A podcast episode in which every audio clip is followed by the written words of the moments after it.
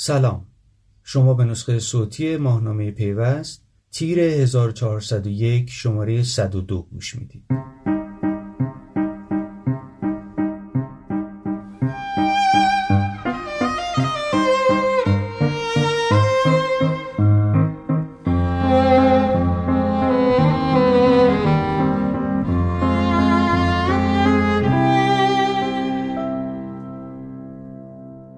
چه شد که بانک ها تصمیم گرفتند شرکت های فناوری اطلاعات تأسیس کنند؟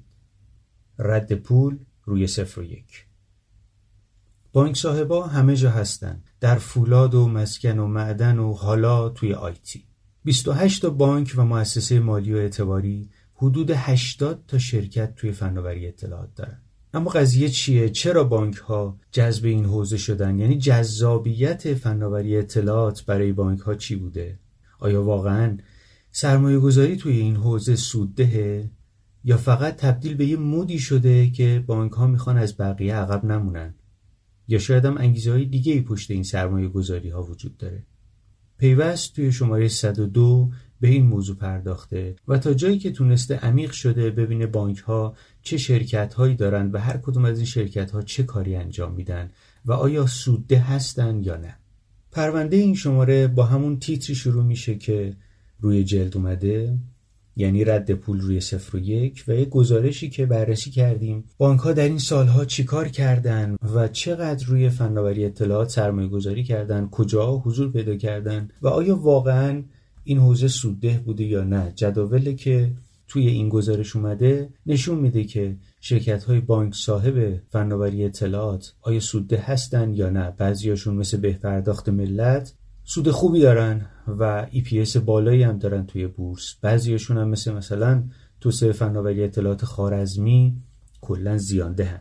اینکه چرا بعضیاشون سود دهن بعضیاشون هم زیانده بستگی به حوزه کاریشون داره که توی همین گزارش بررسی شده و بعد از این گزارش بلا فاصله یک اینفوگرافیک سه صفحه‌ای داریم که نشون داده هر کدوم از بانک ها حداقل چند تا شرکت فناوری اطلاعات دارن. این که میگم حداقل به خاطر اینه که گاهی پیدا کردن شرکت های زیر مجموعه بانک ها واقعا کار سختیه و ردشون در این شرکت های متداخل و سهامداری های عجیب غریب گم میشه. به هر صورت همونطور که گفتم 28 تا بانک و مؤسسه اعتباری و قرض الحسنی ایران که مجوز بانک مرکزی دارن در مجموع حداقل 80 تا شرکت فناوری اطلاعات دارن. بعضی از اینها خیلی معروف هستند مثل مثلا فناب یا تجارت الکترونیک ارتباط فردا یا اون شرکت هایی که زیر مجموعه بانک ملت هستند مثل به پرداخت و بهسازان و اینها. بعضیاشون هم نامش رو ما کمتر شنیدیم و در این سالها یا فعالیتی نداشتند یا اینکه فعالیتشون خیلی پر سر و صدا نبوده. عموم این شرکت ها حداقل از نظر صورت های مالی که ما می‌بینیم سود دهن. گاهی سود زیاد گاهی سود کم. اما واقعا نمیشه گفت سودده هستند یا نه. به خاطر اینکه بانک ها به عنوان یک منبع عظیم مالی پشت سر این شرکت ها و خب تزریق مالی انجام میدن پروژه هاشون رو می‌خرن. بسیاری از هزینه هاشون رو کم می‌کنن و در نهایت باعث میشن که اینها سودده باشن. اینفوگرافیکی که گفتم سه صفحه است دو صفحه اولش بانک ها رو بررسی کرده و شرکت هاشون رو. در صفحه بعدی اومده شرکت هایی که با همکاری چند تا بانک تأسیس شدند رو معرفی کرده. ققنوس، آدونیس، فرابون و سنباد شرکت هایی که چند تا بانک و گروه مالی مختلف سرمایه گذارشون هستند. تو این حوزه حتما لازمه ما از توسن هم نام ببریم که شرکت بزرگ فناوری اطلاعات بانکیه اما هیچ بانکی سهامدارش نیست و در کنار اینها حتما باید از شرکت داری بانک مرکزی هم حرف بزنیم. بانک مرکزی یک بازوی شرکتی زیر مجموعه خودش داره به اسم شرکت ملی انفرماتیک که اون سهامدار چندین و چند تا شرکت معروف و غیر معروف این حوزه است. داده ورزی فرادیس البرز که حالا احتمالا اسمش کمتر شنیده شده از سمت عموم مردم شرکت خدمات انفرماتیک خب معروفتره شاپرک که خیلی معروفه کاشف که تو حوزه امنیت بانکداری فعالیت می‌کنه شرکت خدمات انفرماتیک کیش و شرکت خدمات انفرماتیک نوین کیش. اینها شرکت هایی که زیر مجموعه شرکت ملی انفرماتیک و در نهایت بانک مرکزی فعالیت می‌کنن. بعد از این اینفوگرافیک ها یه گفتگو داریم با آقای شهاب جوانمردی مدیرعامل هلدینگ فناب هلدینگ فناپ متعلق به بانک پاسارگاده و اتفاقا از جمله اون شرکت ها هلدینگ هاییه که هم صورت مالیش روی سایت کدال منتشر میشه و همین که خیلی واضح و شفاف گفته میشه که متعلق به بانک پاسارگاده و ردش گم نشده. آقای جوانمردی در گفتگو با ما تاکید کردند که با چالش جدی در نظام تصمیم گیری مواجهیم. ایشون در این گفتگو خیلی هم از حضور بانک ها در بخش فناوری اطلاعات و شرکت داری تو این زمینه دفاع نمی‌کنن و میگن که بانک باید یک استراتژی مشخصی برای ورود به این حوزه داشته باشند حالا یا به عنوان یک شرکت سودده یا به عنوان یک بازوی اجرایی خودی این شرکت ها رو تأسیس کنن. نه اینکه برای مد و به هر صورت حضور در این بازار بیان و شرکت تأسیس بکنن. در ادامه پرونده سعید احمدی پویا اومده بررسی کرده که توی بزرگترین اقتصاد دنیا یعنی آمریکا وضعیت شرکتداری بانک ها چجوریه؟ سهشنبه سیاه، پنجشنبه سیاه و سه نقطه. تیتریه که برای این گزارش انتخاب شده و برمیگرده به اون ریزش شدید بورس آمریکا و اینکه چرا این اتفاق افتاد و پیامد اون ریزش چی بود و شرکتداری در آمریکا از سمت بانک ها ممنوع شد. اینقدر شدید بود که بعد در دو زمان دولت کلینتون یه مقدار اصلاحات روش انجام دادن ولی همچنان خیلی نمی‌تونن بانک ها بیان و بنگاهداری بکنن. در ادامه پرونده مصطفی مسجدی آرانی یک مطلب کوتاه برای ما نوشتن یک صفحه‌ای حکایت مقرراتی که با نیتهای خوب نوشته شده ولی نسبتی با واقعیت ندارد چرا بانک ها نمی توانند شرکت داری نکنند؟ آقای مسجدی اومده قانون رفع موانع تولید رقابت پذیر و ارتقای نظام مالی کشور که سال 94 در مجلس تصویب شد و بنگاهداری بانک ها رو ممنوع کرده بررسی کرده و به این نتیجه رسیده که واقعا این قانون قابلیت اجرا نداره. ضمن اینکه باید تاکید بکنیم در قانون جهش تولید دانش بنیان که همین امسال تصویب شد بانک ها می‌تونن توی حوزه شرکت دانش بنیان سرمایه گذاری بکنند و خب یه تبصره به اون قانون و می‌دونید که هر تبصره به قانون عملا قانون رو بیمعنی می‌کنه. و پایان این پرونده گفتگو با ولی الله فاطمی بنیانگذار شرکت توسنه که خب هلدینگ توسن الان سهامش توی بورس هم حضور داره صورت مالی شفاف داره.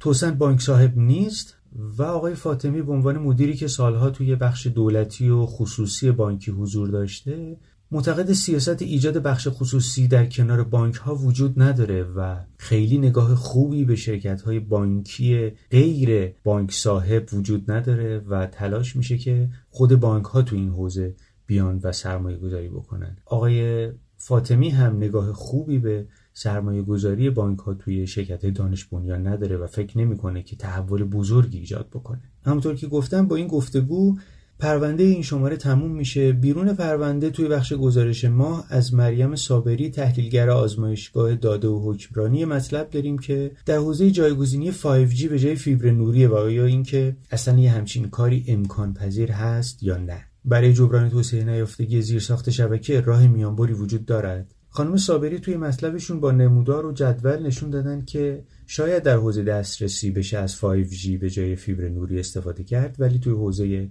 زیرساخت ها و انتقال این امکان وجود نداره حداقل هنوز.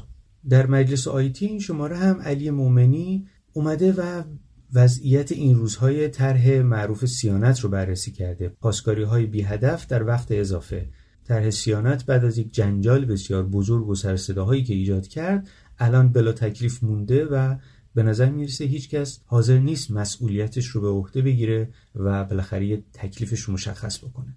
تا یادم نرفته اینم اضافه کنم که توی بخش ورودی ابراهیم حسینی نژاد مدیرعامل پرداخت الکترونیک سامان. یک یادداشت بلند برای ما نوشتند کپی های غیر رقابتی گفتن که چرا بانک ها میان تو این حوزه سرمایه گذاری می‌کنن و اینقدر شرکت های بانک صاحب فناوری اطلاعات زیادن؟ عجیبه که آقای حسینی نژاد به عنوان کسی که خودش توی این حوزه حضور داره هم نگاه خیلی مثبتی به قضیه نداره ولی این روند رو غیر قابل اجتناب می‌دونه. می‌رسیم به باشگاه مدیران و یک روز یک مدیر که این شماره رفته پیش آقای محمد رضا حدادی مدیرعامل برید. آقای حدادی از جمله مدیرانی هستند که خیلی سر و صدا ندارن و شاید تو عموم مردم شناخته شده نباشند ولی الان سامانه های دولتی بسیار مهمی در مدیریت شرکت برید هستند و پشتیبانی میشن از سمت شرکت برید. استارتاپ این شماره کاریار رو معرفی کرده. مدرسه آنلاین برنامه نویسی متصل به بازار کاره که از سال 99 تأسیس شده. خیلی جوونه. و شرکت گردی هم شرکت پویا رو معرفی کرده. خدمات هوشمند بانکی ارائه می‌کنه. البته از اون بانک صاحبان نیست و خصوصیه. پویا برعکس کاریار که خیلی جوونه از سال 61 تأسیس شده و داره کار می‌کنه. می‌رسیم به خدمت و تجارت که چند شماره یک بخشی رو شروع کرده در مورد رمز ارزها و از این شماره اصلا سرصفه رمز ارز رو اضافه کرده به این فرم. سروش کرمیان مطلب نوشته درباره خاموش شدن دستگاه های استخراج رمز ارز در تابستون که پارسال اتفاق افتاد و امسال هم یه زمزمه های ازش شنیده میشه. حالا معلوم نیست دقیقا می‌خواد چه اتفاقی بیفته. آیا ماینرها امسال نیز خاموش می‌شوند؟ بعد از اون توی سرفصل بانکداری الکترونیکی الهه صالحی رفته سراغ کیف پول الکترونیکی. چیزی که سالهای سال در موردش صحبت می‌کنیم و هنوز نداریمش به اون معنایی که توی همه جای دنیا وجود داره. خواب خوش کیف پول الکترونیکی تیتریه که الهه صالحی برای گزارشش انتخاب کرده. بعد عاطف چوپان یک گزارش نوشته تکلیف بانک مرکزی با شرکت های اعتبار سنجی مشخص نیست. سایه انحصار. بانک مرکزی گاهی اجازه میده گاهی ممنوع می‌کنه. پشت سر این اجازه دادن و ممنوع کردن ها هم شایعات زیادی وجود داره. حتی درباره تداخل منافع هم صحبت میشه. چیزی که رسانه های خورده سخت بهش بپردازن و احتمالا متهم میشن به خیلی چیزهای دیگه. ولی به هر صورت تا جایی که امکان داشته توی این گزارش بررسی شده که چرا اعتبار سنجی در ایران هنوز به نتیجه نرسیده و موضوع بانک مرکزی اینقدر غیر شفافه. بلافاصله بعد از این گزارش تو همین حوزه اعتبار سنجی با مدیرعامل شرکت پارت گفتگو شده. علی رسولی زاده مدیرعامل این شرکت معتقد بانک ها تا کنون نیازی به اعتبار سنجی نداشتند. شرکت پارت توی حوزه اعتبار سنجی بانکی فعالیت می‌کنه و اتفاقا متعلق به بانک قرض الحسنی رسالته. بعد از این گفتگو هم یه گفتگوی دیگه داریم. توی حوزه خدمات دولت الکترونیکی. آقای ستار هاشمی که تا چند ماه پیش معاون وزارت ارتباطات بودند الان رفتن و معاون توسعه فناوری سازمان ثبت اسناد و املاکی کشور شدن. توی گفتگو با ما گفتن می‌خواهیم به سمت صدور الکترونیکی اسناد حرکت بکنیم. می‌رسیم به بخش حقوق فناوری.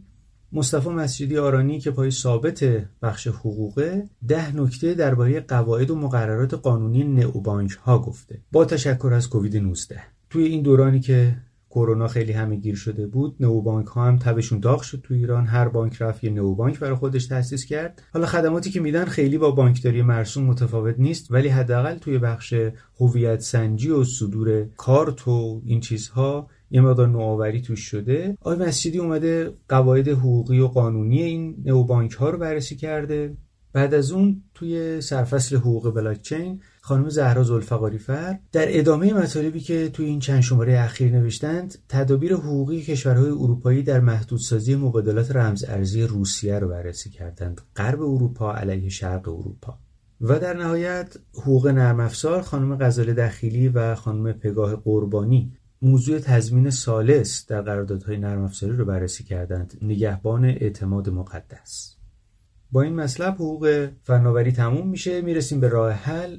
میزکار این شماره درباره نگهداشت کارکنان. در شرکت ها صحبت کرده بحران سازمان ها در قرن جدید سمیه بخشنده نوشته این مطلب رو و در ادامه مهسا تقوی لپتاپ gaming ایسر نیترو 5 رو معرفی کرده. سخت افزار قوی در کنار قیمت مناسب. و اما پیوست جهان. پیوست جهان اول توی بخش جهان نما که موضوعات روز رو بهش می‌پردازه هزینه 36 میلیون دلاری big tech برای نابودی لایحه ضد انحصار رو دستمایه یک مطلب کوتاه کرده و بعد وارد پرونده شده که در زمینه زباله هاست. مدیریت هوشمند پسماند. معزل همیشگی زباله. زباله مدیریت هوشمند زباله و زباله های الکترونیکی موضوع پرونده این شماره پیوست جهانه که مثل همیشه تعداد صفحات بالایی داره حدود سی صفحه بهش اختصاص بده کرده و در نهایت توی بخش راهبرد پیوست جهان هم نورولوژی دلایل فرسایش شغلی بهترین کارمندان را توضیح می‌دهد. آبنباتی برای مغز. اینم موضوع جالبیه که آخرین مطلبیه که توی این شماره پیوست چاپ شده. به پایان پیوست می‌رسیم. امیدوارم که خوش و سلامت باشید توی این گرمای شدید و تا ماه آینده مراقب خودتون باشید. خداحافظ.